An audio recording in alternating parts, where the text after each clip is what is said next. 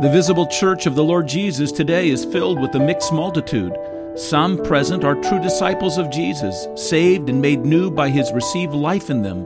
Others are only facades of the real thing. A day is coming when this will be made known. Hello, folks. I'm Joel Van Hoogen, and this is The Bread of Life, a ministry of the Bread of Life Fellowship in Boise, Idaho, and the International Mission Church Partnership Evangelism. Our ministry is going forward every day in countries around the world. To learn more, go to traincpe.org or breadoflifeboise.org. In Matthew chapter 25, verses 1 through 13, the Lord Jesus told the parable of ten bridesmaids. Five were wise, five were foolish. Five were ready to meet the bridegroom when he came and to go out to him to the wedding feast. Five would be found unready and locked out from the feast. For many, participation in the local church is merely a social convention or a psychological therapeutic. It's all about themselves. It's not about Jesus. Jesus was teaching that not everyone attached to his waiting community, the church, is truly waiting for him, and so not all will be ready to be received by him when he returns. To meet the challenges of life and to find encouragement and comfort, and, and wonderful that the church offers all those things. But ultimately can be nothing more than that. Find people that I identify with and I have things in common with, or we share the same political opinions with, or we share the same ideas about certain things, and we gather together after the service to find out and test one another to see if we've developed the same understanding what our social condition is or whatever it is. And that's not what the church is about. It's not why Christ has come among us to live among us. It's not why he's the head and we're to be his body, to share in common his life it's not to sharpen the swords of our own ideas and understanding and evaluations. It's for us to come under His Word and let Him come and work upon us and work in us, and then together give us discernment on how we might live as peacemakers, as presenters of the mercy and goodness and justice of Jesus Christ and His gospel to the ends of the earth. It's supposed to be about Him. But for many, that's not the case. That's not why they come and gather together. That's not why they meet.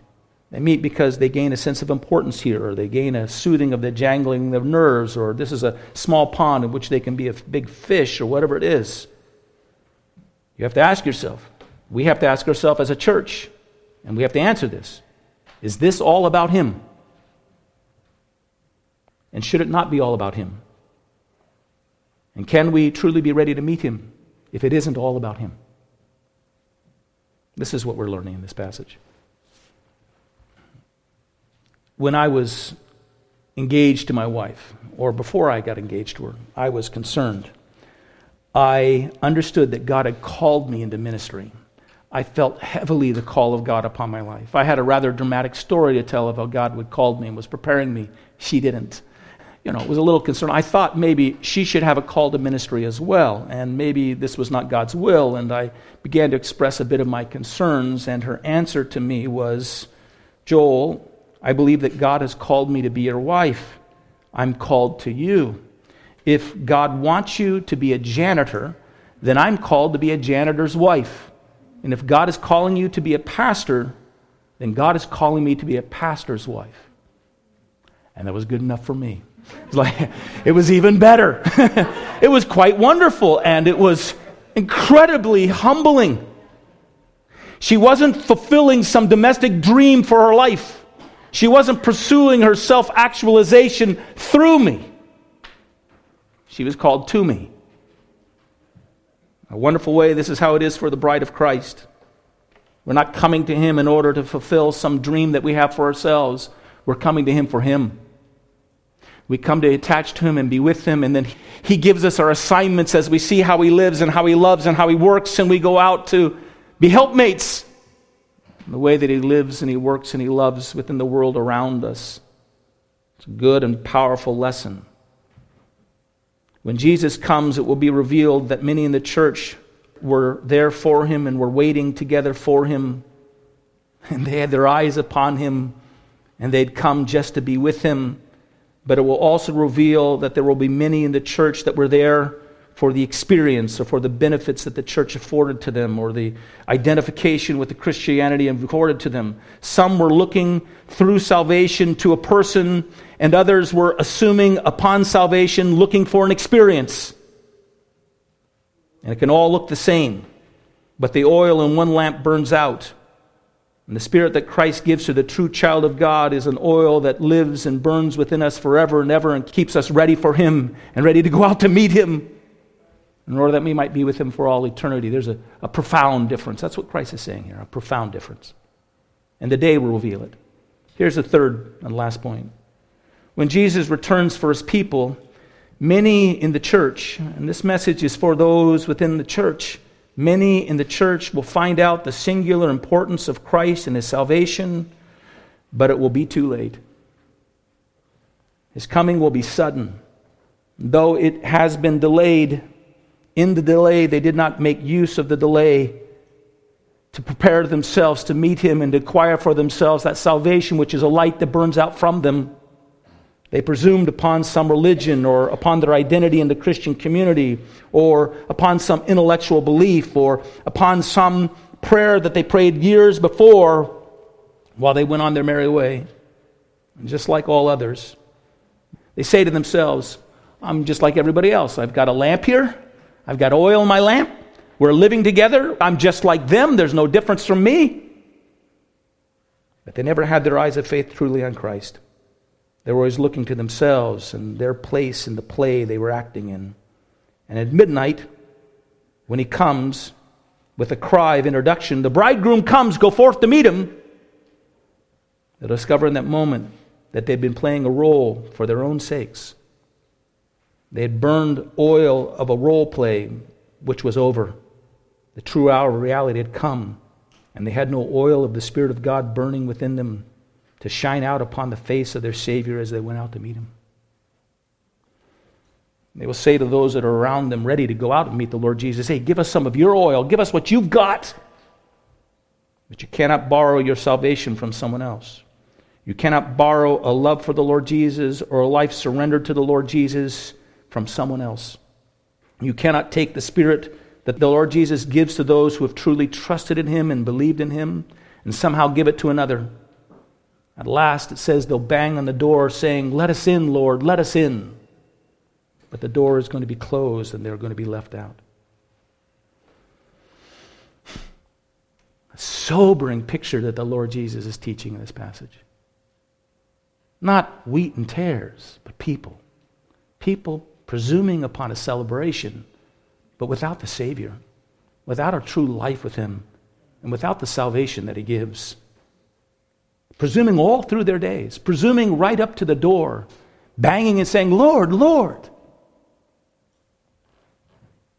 Caught up maybe in the deceit of the story they've been telling themselves so long, they believed it. But he doesn't, and he knows the truth.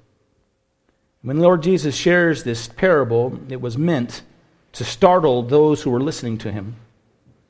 It was meant to be heard by the disciples who were listening to say these things, who, by the way, shortly after this are going to deny him and flee from him. And they'll remember the story then. And they'll see their betrayal in that moment, in that hour, in that wandering, in their doubt. And in that moment, they'll say, Lord, may the day never come upon me. Give me yourself, only yourself. Turn me completely into you for your sake and for your glory and your honor. Make me love you and take me unto yourself and take me away from myself. Give me your salvation. Take my sin. Take my life. Take my effort to prove myself and to be someone.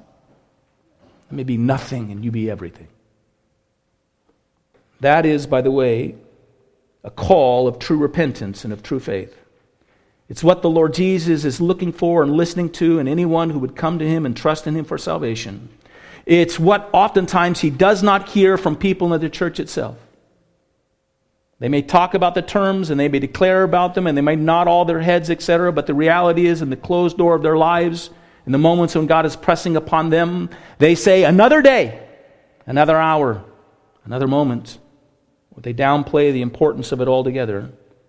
But in a moment of Christ's return, they'll know forever that this was the one important thing the one important thing, but at that time it will be too late for them. You cannot borrow salvation from someone else. You have to go to it and get it from Christ alone as you trust and believe in Him alone. You don't gain it by socializing with those who have it. You must find it all by yourself in Him alone as your eyes rest fully upon Him, believing in Him alone for your salvation, for your forgiveness, for your present day and present hour, and for your future. And when you do that, when you do that, the light of salvation begins to burn in you. The gift of the Holy Spirit is given to you as lasting oil to burn forever. And you become a part of the waiting, wise group with oil burning you of the Holy Spirit, oil that will burn through the night of your long waiting and bring you to meet Him in the hour in which He returns.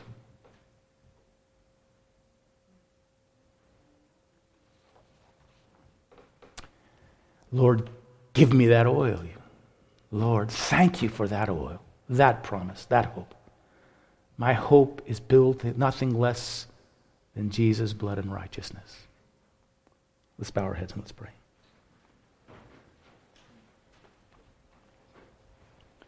How we have failed to understand the full depth of our own deceiving hearts fail to understand how we willingly listen to the song of our own tune written to bring us comforts.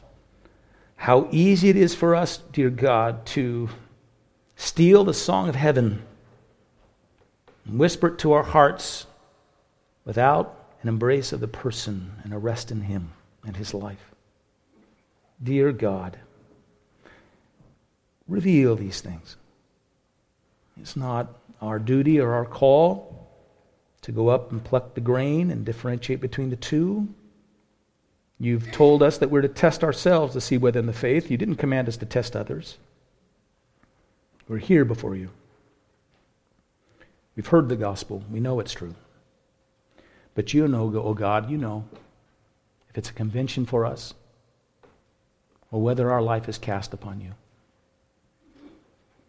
And whether the meager weak clinging of our faith is to your garment and to your hymn and to trust in you.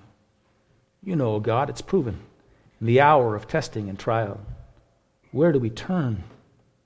Where do we turn? Do we turn to you? Do we cling to you? Do we hold to you? Oh, God. I pray, dear God, the simple reality of a saving faith might be known in each one present here, that they might know that we are saved by faith, just by faith in you and all that you've done. But that we might also know it's proved in this the just shall live by faith, from faith to faith.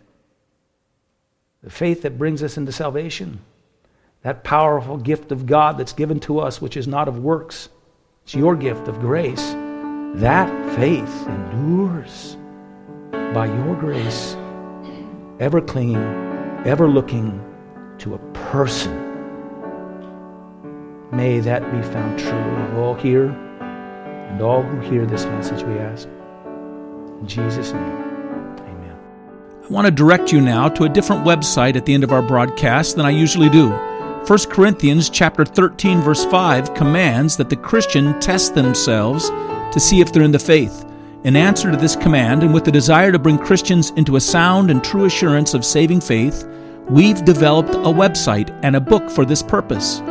Go to savingevangelicals.com and take the test and order the book by the same name, Saving Evangelicals. I can't think of a more important book for our day.